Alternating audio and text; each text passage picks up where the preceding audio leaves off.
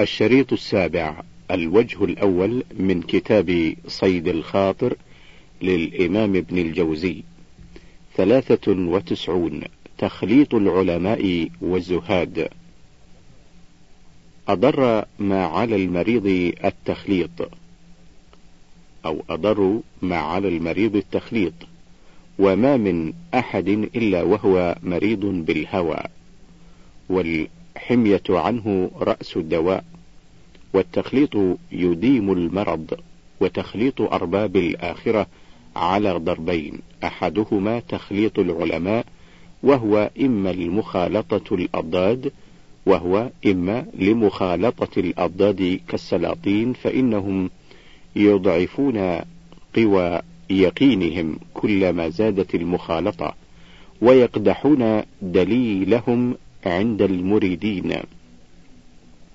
فإني إذا رأيت طبيبا يخلط ويحميني شككت أو وقفت.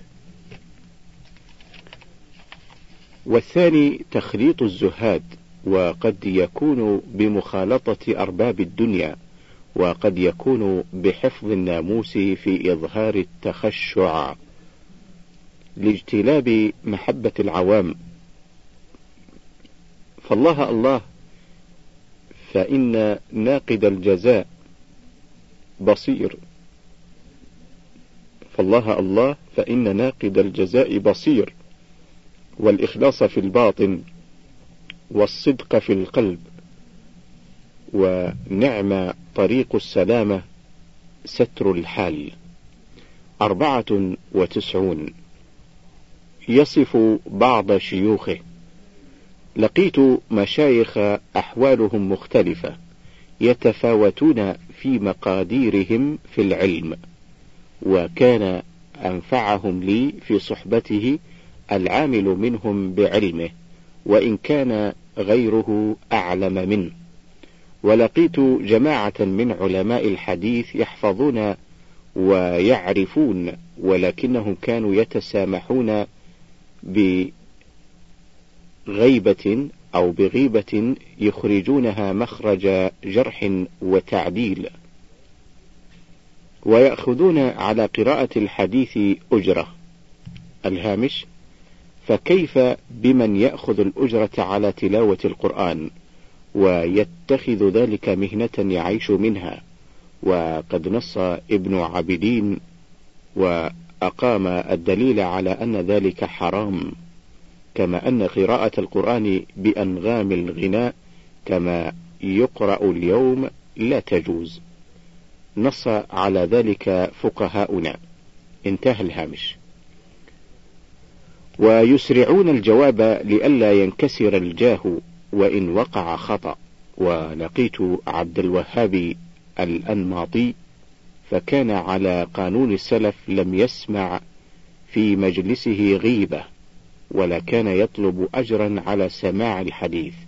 وكنت إذا قرأت عليه أحاديث الرقائق بكى واتصل بكاؤه. الهامش أحاديث الرقائق هي ما يرقق القلب من الأخبار.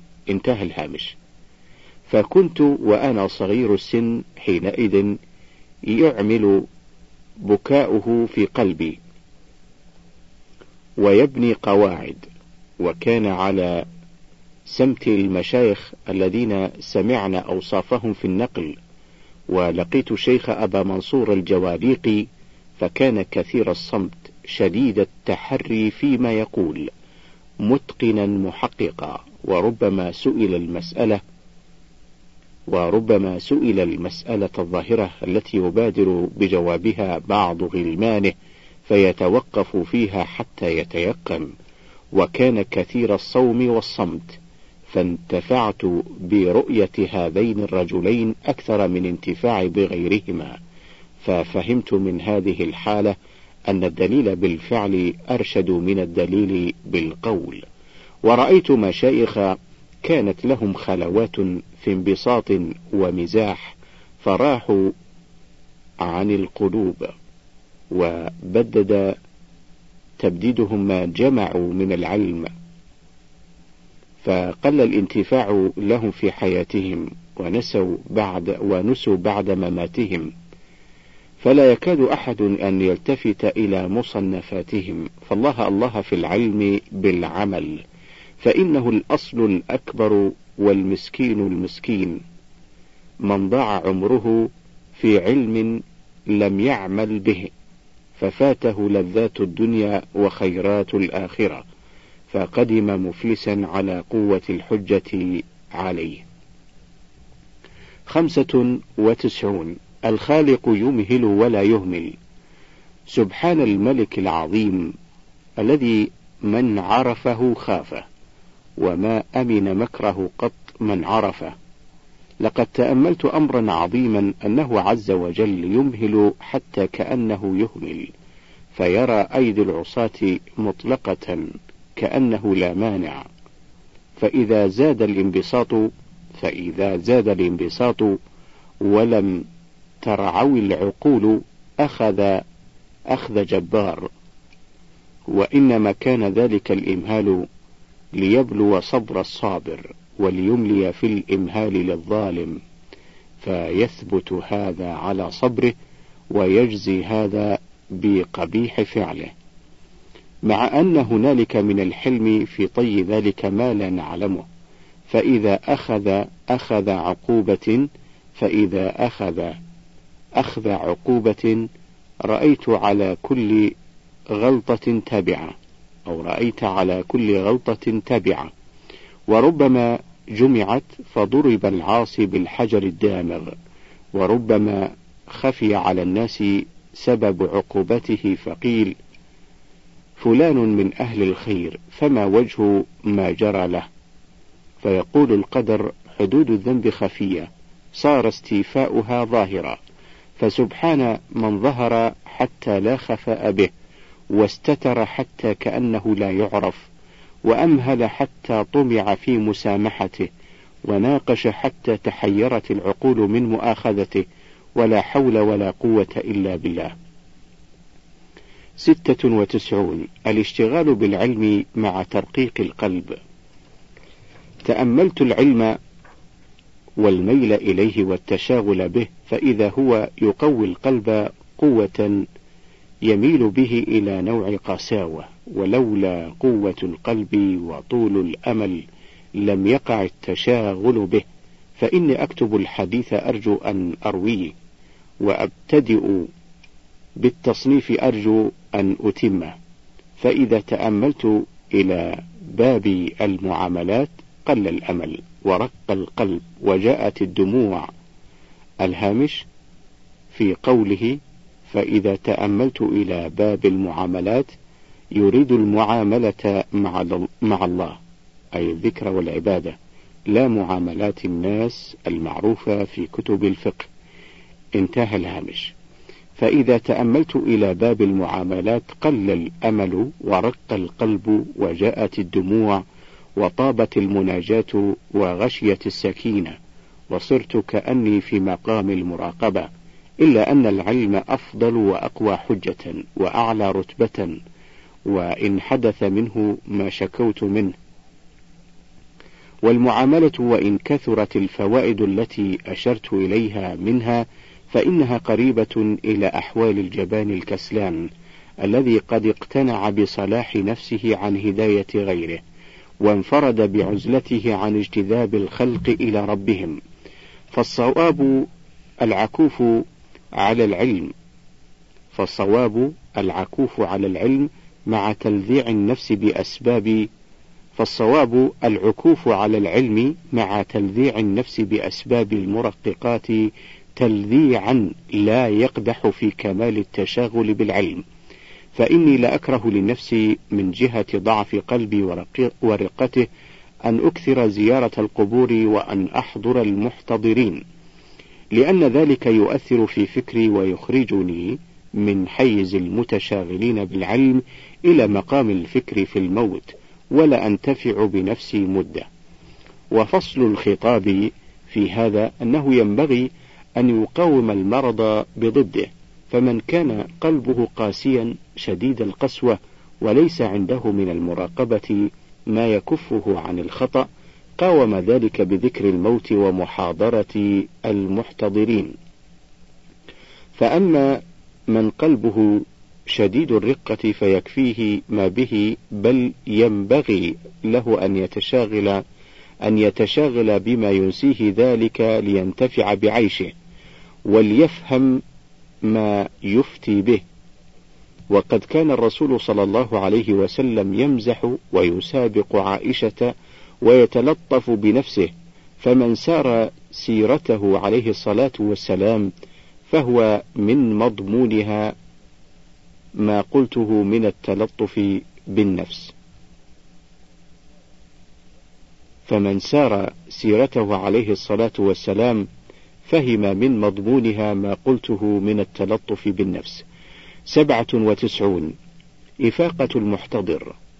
أظرف الأشياء إفاقة المحتضر عند موته فإنه ينتبه انتباها لا يوصف ويقلق قلقا لا يحد. ويتلهف على زمانه الماضي. ويود لو ترك والتدارك.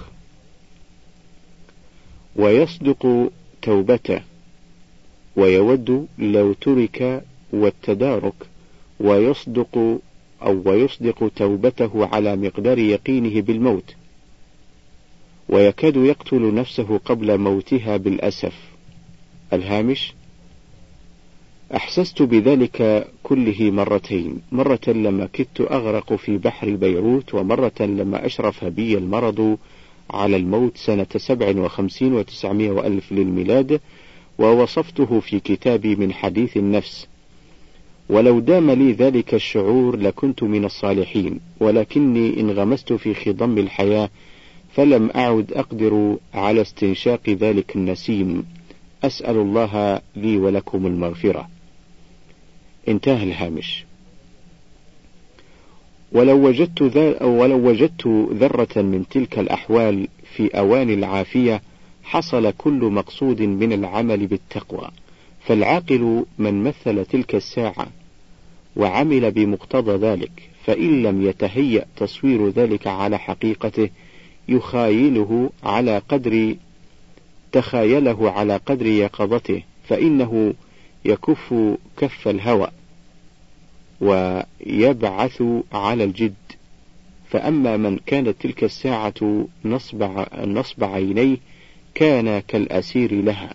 كلما كما روي عن حبيب العجمي أنه كان إذا أصبح يقول لامرأته إذا مت اليوم ففلان يغسلني وفلان يحملني. وقال معروف لرجل صل بنا الظهر. فقال إن صليت بكم الظهر لم أصلي بكم العصر. فقال وكأنك تؤمل أن تعيش إلى العصر. نعوذ بالله من طول الأمل. وذكر رجل رجلا بين يديه بغي بغيبة فجعل معروف يقول له اذكر القطن إذا وضعوه على عينيك. ثمانية وتسعون. المتيقظ يأخذ إشارات من كل ما يسمع. ربما أخذ المتيقظ بيت شعر فأخذ منه إشارة فانتفع بها. قال الجنيد ناولني سارية رقعة فيها مكتوب الهامش. قوله سرية أي سري السقطي. انتهى الهامش. فيها مكتوب سمعت حاديا في طريق مكة شرفها الله تعالى يقول أبكي وما يدريك ما يبكيني أبكي حذارا أن تفارقيني وتقطعي حبلي وتهجريني. فانظر رحمك الله ووفقك إلى تأثير هذه الأبيات عند سري. أحب أن يطلع منها الجنيد على ما اطلع عليه ولم يصلح للاطلاع على مثلها إلا الجنيد. فإن أقواما فيهم كثافة طبع وخشونة فهم. قال بعضهم لما سمع مثل هذه إلى ما يشار بهذه إن كان إلى الحق فالحق عز وجل لا يشار إليه بلفظ تأنيث وإن كان إلى امرأة فأين الزهد؟ ولعمري أن ولعمري إن هذا حداء أهل الغفلة إذا سمعوا مثل هذا. ولذلك ينهى عن سماع القصائد وأقوال أهل الغناء لأن الغالب حمل تلك الأبيات على مقاصد النفس وغلبات الهوى ومن أين لنا مثل الجنيد وسري؟ وإذا وجدنا مثلهما فهما خبيران بما يسمعان.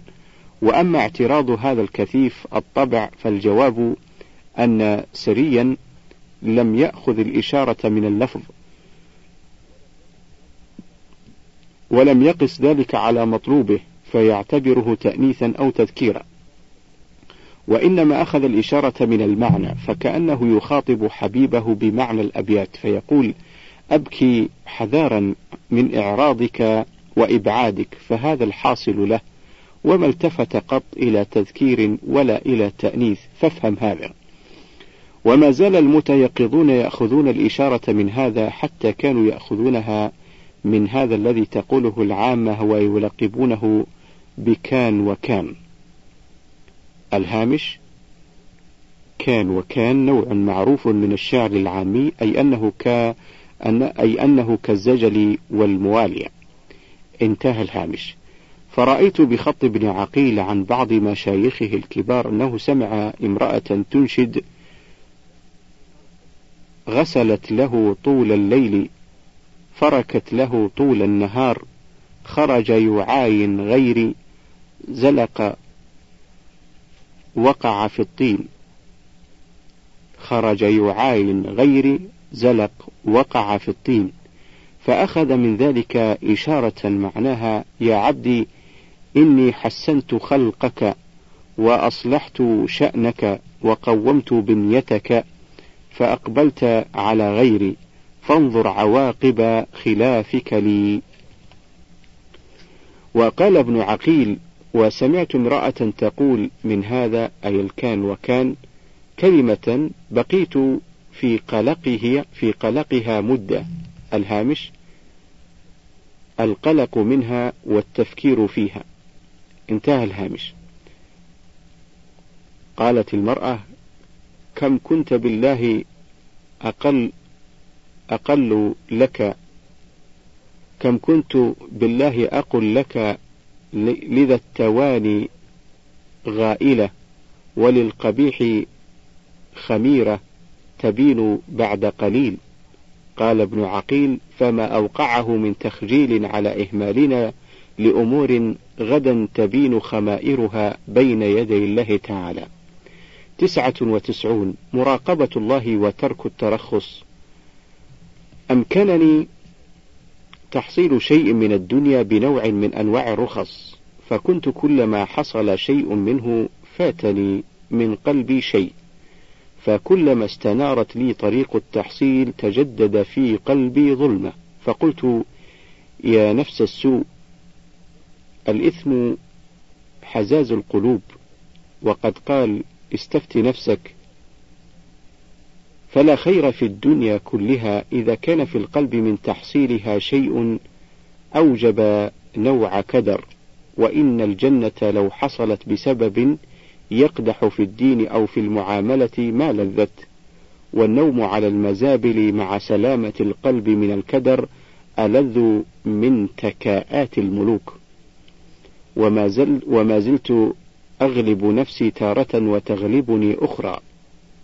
ثم تد ثم تدعي الحاجة إلى تحصيل ما لا بد لها منه.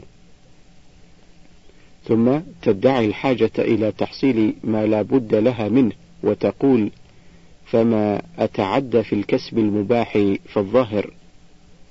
فقلت لها أوليس الورع يمنع من هذا؟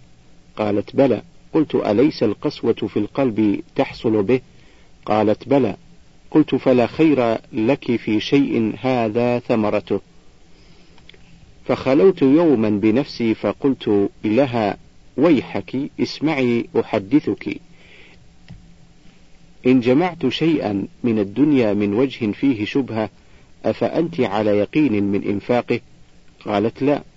قلت فالمحنة أن يحظى به الغير ولا تنالين إلا الكدر العاجل.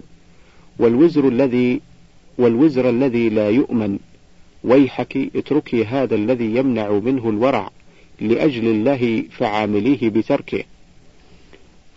وكأنك لا تريدين إلا تتركي إلا ما هو محرم فقط. أو ما لا يصح وجهه أو ما سمعت أن من ترك شيئا لله عوضه الله خيرا منه أما لك عبرة في أقوام جمعوا فحازه سواهم وأملوا فيما بلغوا مناهم كم من عالم جمع كتبا كثيرة ما انتفع بها وكم من منتفع ما عنده عشرة أجزاء. كم من طيب العيش لا يملك دينارين. كم من طيب العيش أو من طيب العيش لا يملك دينارين. وكم من ذي قناطر منغص. أمالك فطنة تتلمح أحوال من يترخص في وجه فيسلب من منه من أوجه. ربما نزل المرض بصاحب الدار أو ببعض من فيها فأنفق في سنته أضعاف ما ترخص في كسبه والمتقي معافى. فضجت النفس من لومي وقالت إذا لم أتعد واجب الشرع فما الذي تريد مني؟ فقلت لها أضن بك عن الغبن وأنت أعرف بباطن أمرك. فقالت فقل لي ما أصنع. قلت عليك بالمراقبة لمن يراك ومثلي نفسك بحضرة بحضرة معظم من الخلق فإنك بين يدي الملك الأعظم يرى من باطنك ما لا يراه المعظمون من ظاهرك. يرى من باطنك ما لا يرى المعظمون أو المعظمون من ظاهرك فخذي بالأحوط واحذري من الترخص في بيع اليقين والتقوى بعاجل الهوى فإن, فإن وقع الطبع مما تلقين فقولي له مهلا فما فما انقضت مدة الإشارة. والله مرشدك إلى التحقيق ومعينك بالتوفيق. مئة. العقوبة بالمرصاد. ما زلت أسمع عن جماعة من الأكابر وأرباب المناصب أنهم يشربون الخمور ويفسقون ويظلمون ويظلمون ويفعلون أشياء توجب الحدود فبقيت أتفكر وأقول متى يثبت على مثل هؤلاء ما يوجب حدا؟ فلو ثبت فمن يقيمه. وأستبعد هذا في العادة لأنهم في مقام احترام لأجل مناصبهم. فبقيت أتفكر في تعطيل الحد الواجب عليهم حتى رأيناهم قد نكبوا وأخذوا مرات ومرت عليهم العجائب ومرت عليهم العجائب فقوبل ظلمهم بأخذ أموالهم وأخذت منهم الحدود مضاعفة. بعد الحبس الطويل والقيد الثقيل والذل العظيم.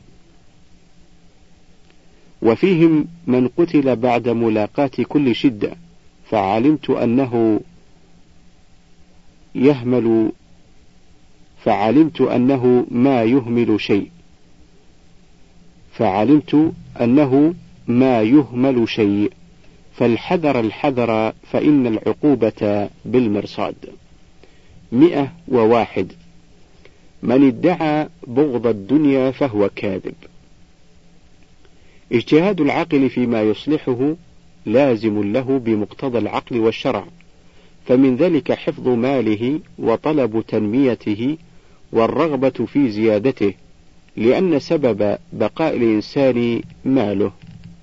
الهامش انظر فصل 34 انتهى الهامش.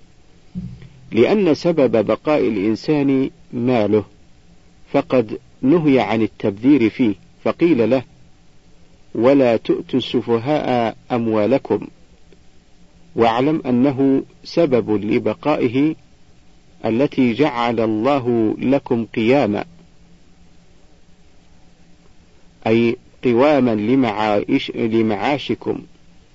قال عز وجل ولا تبسطها كل البسط. وقال تعالى ولا تبذر تبذيرا وقال تعالى لم يسرفوا ولم يقتروا وكان بين ذلك قواما. ومن فضيلة المال أن الله تعالى قال من ذا الذي يقرض الله قرضا حسنا وقال تعالى وأنفقوا في سبيل الله وقال تعالى ينفقون أموالهم وقال لا يستوي منكم من أنفق من قبل الفتح وجعل المال نعمة وزكاته تطهيرا. فقال تعالى خذ من أموالهم صدقة تطهرهم وتزكيهم بها.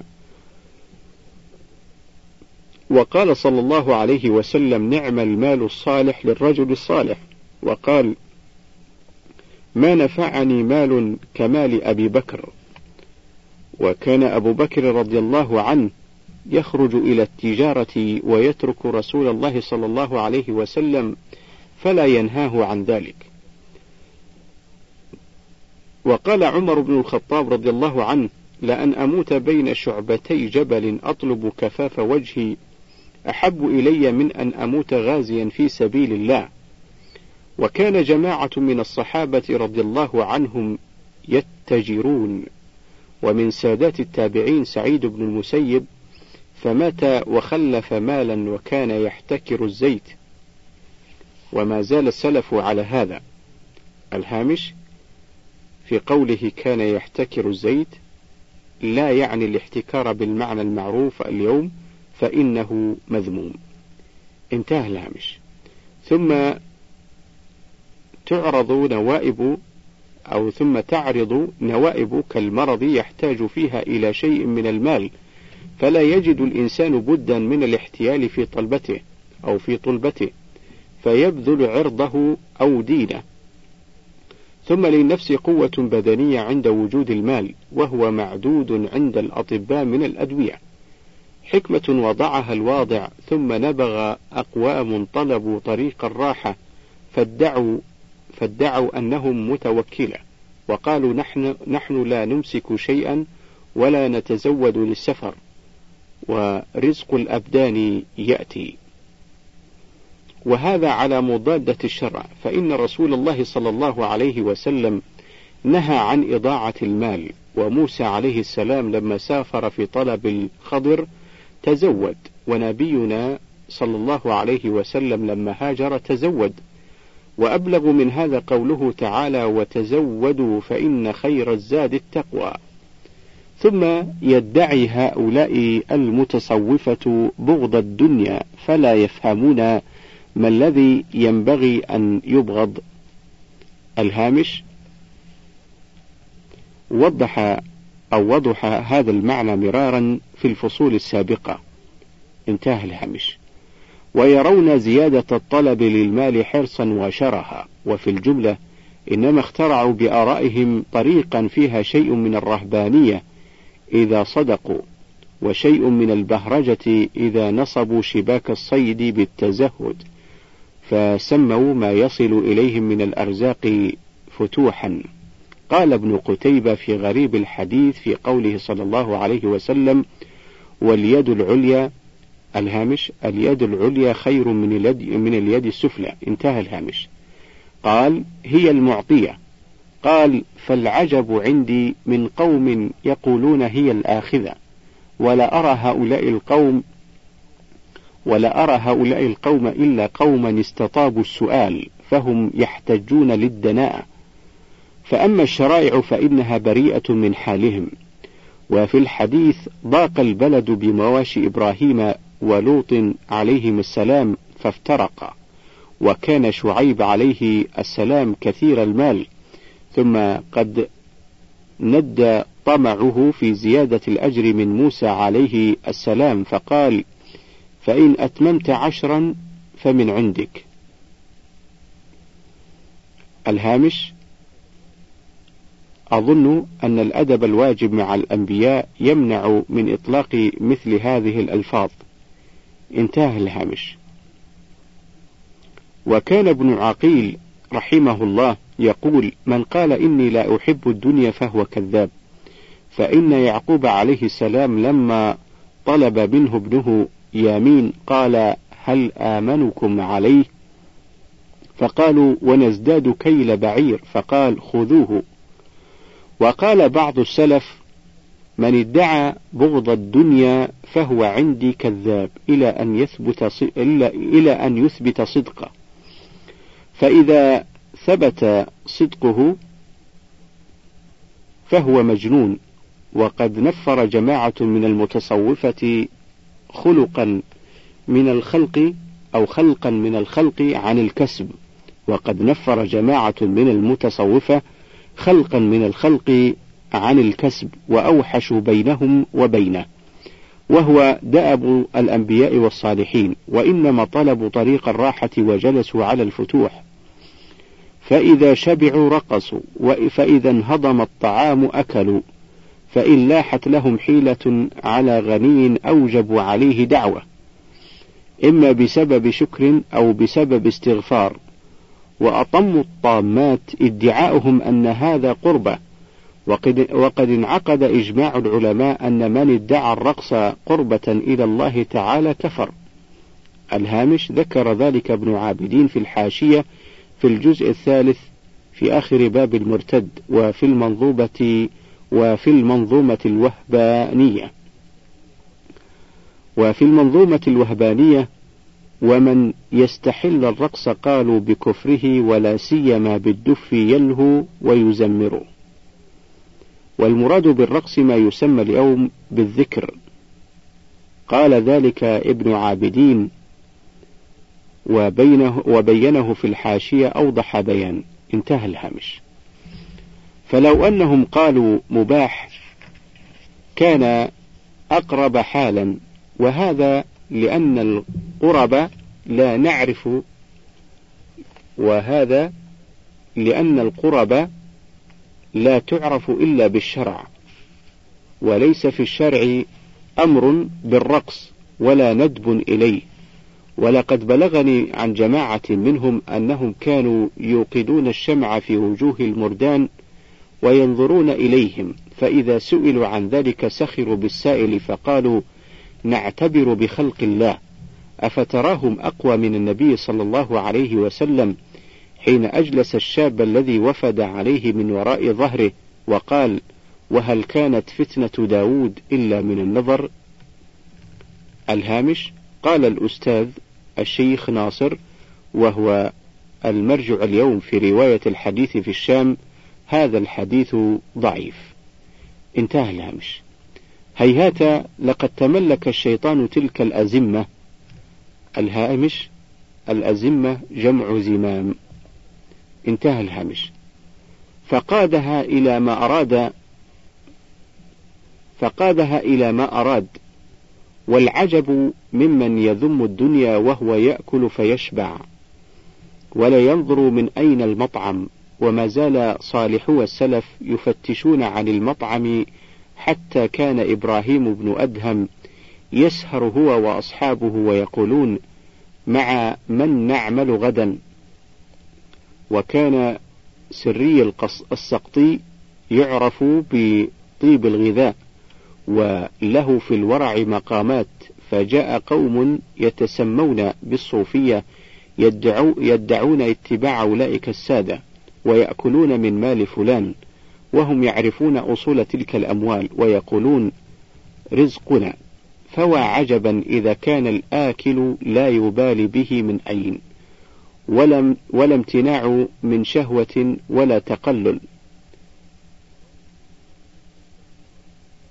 ولا امتناع من شهوة ولا تقلل ولا يخلو الرباط الهامش الرباط أو الرباط هو التكية انتهى الهامش. ولا يخلو الرباط من المطبخ ولا ينقطع ليلة وأصله من مال قد عرف من أين هو. والحمام دائر والمغني يدق بدف فيه جلاجل ورفيقه بالشبابة. وسعد وليلى في الإنشاد والمردان في الشمع. ثم يذم الدنيا بعد هذا فقولوا لنا من يتلهى بالناس؟ ولكن من مرت عليه زوج آه ولكن من مرت عليه زجرنتهم زرجنتهم فإنه أخس منهم. الهامش الزرجنة في قوله زرجنتهم أي تجيلهم. أقال الله حين عبدتموه كلوا أكل البهائم وارقصوا لي. انتهى الهامش. مئة واثنان. عظمة الخالق. عرض لي في طريق الحج خوف من العرب فسرنا على طريق خيبر. فرأيت من الجبال الهائلة والطرق العجيبة ما أذهلني. ما أذهلني. الهامش ترى وصفها في كتاب في كتابي من نفحات الحرم لأنها متصلة بجبال العلا التي مررت بها ووصفتها. انتهى الهامش. وزادت عظمة الخالق عز وجل في صدري فصار يعرض لي عند ذكر تلك الطرق نوع تعظيم لا أجده عند ذكر غيرها. فصحت بالنفس ويحك اعبري إلى البحر وانظري إليه وإلى عجائبه بعين الفكر.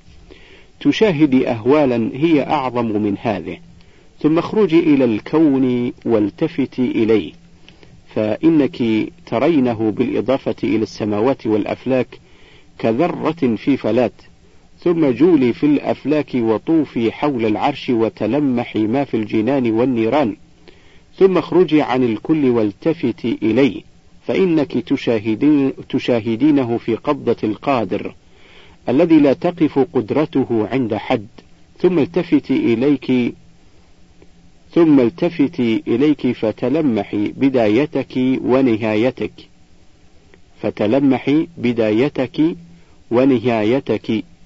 وتفكري فيما قبل البداية وليس إلا العدم وفيما بعد البلا وليس إلا التراب. فكيف يأنس بهذا الوجود من نظر بعين فكره المبدأ والمنتهى؟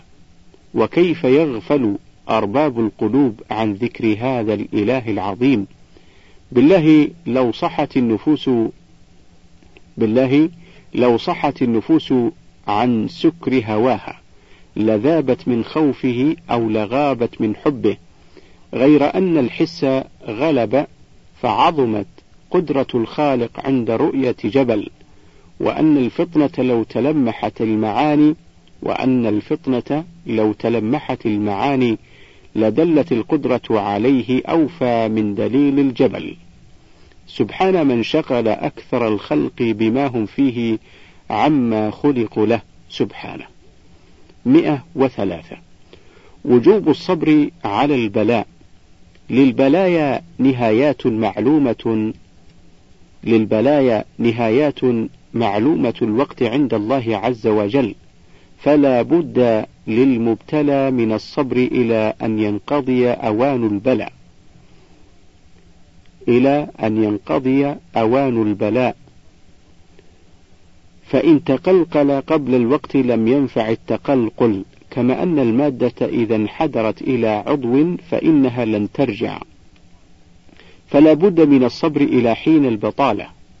فاستعجال زوال البلاء مع تقدير مدته لا ينفع. فالواجب الصبر وإن كان الدعاء مشروعا ولا ينفع إلا به. إلا أنه لا ينبغي للداعي أن يستعجل بل يتعبد بالصبر والدعاء والتسليم إلى الحكيم.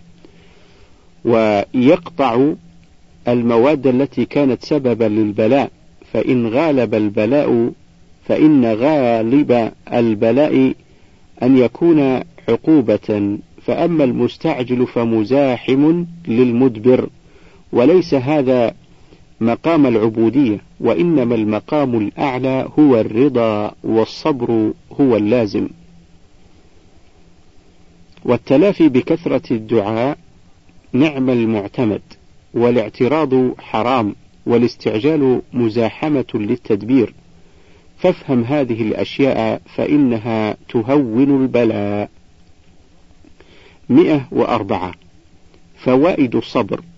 ليس في الوجود شيء أصعب من الصبر. إما عن المحبوب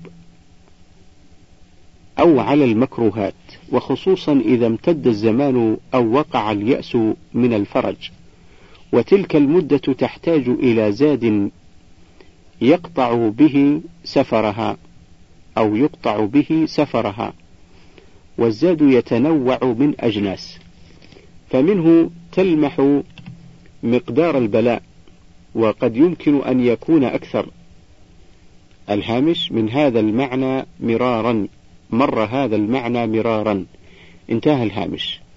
ومنه أنه في حال فوقها أعظم منها مثل أن يبتلى بفقد ولد وعنده أعز منه ومن ذلك رجاء العوض في الدنيا.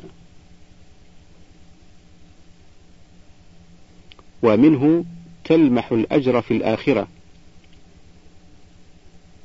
ومنه التلذذ بتصوير المدح والثناء من الخلق فيما يمدحون عليه والأجر من الحق عز وجل. ومن ذلك أن الجزع لا يفيد بل يفضح صاحبه. إلى غير ذلك من الأشياء التي يقدحها العقل والفكر فليس في طريق الصبر نفقة سواها.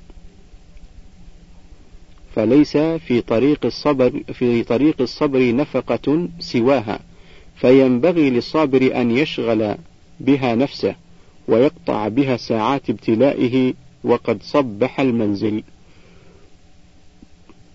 الهامش شبه البلاء بطريق لم يبق منه إلا مسيرة ليلة ونهايته الصباح.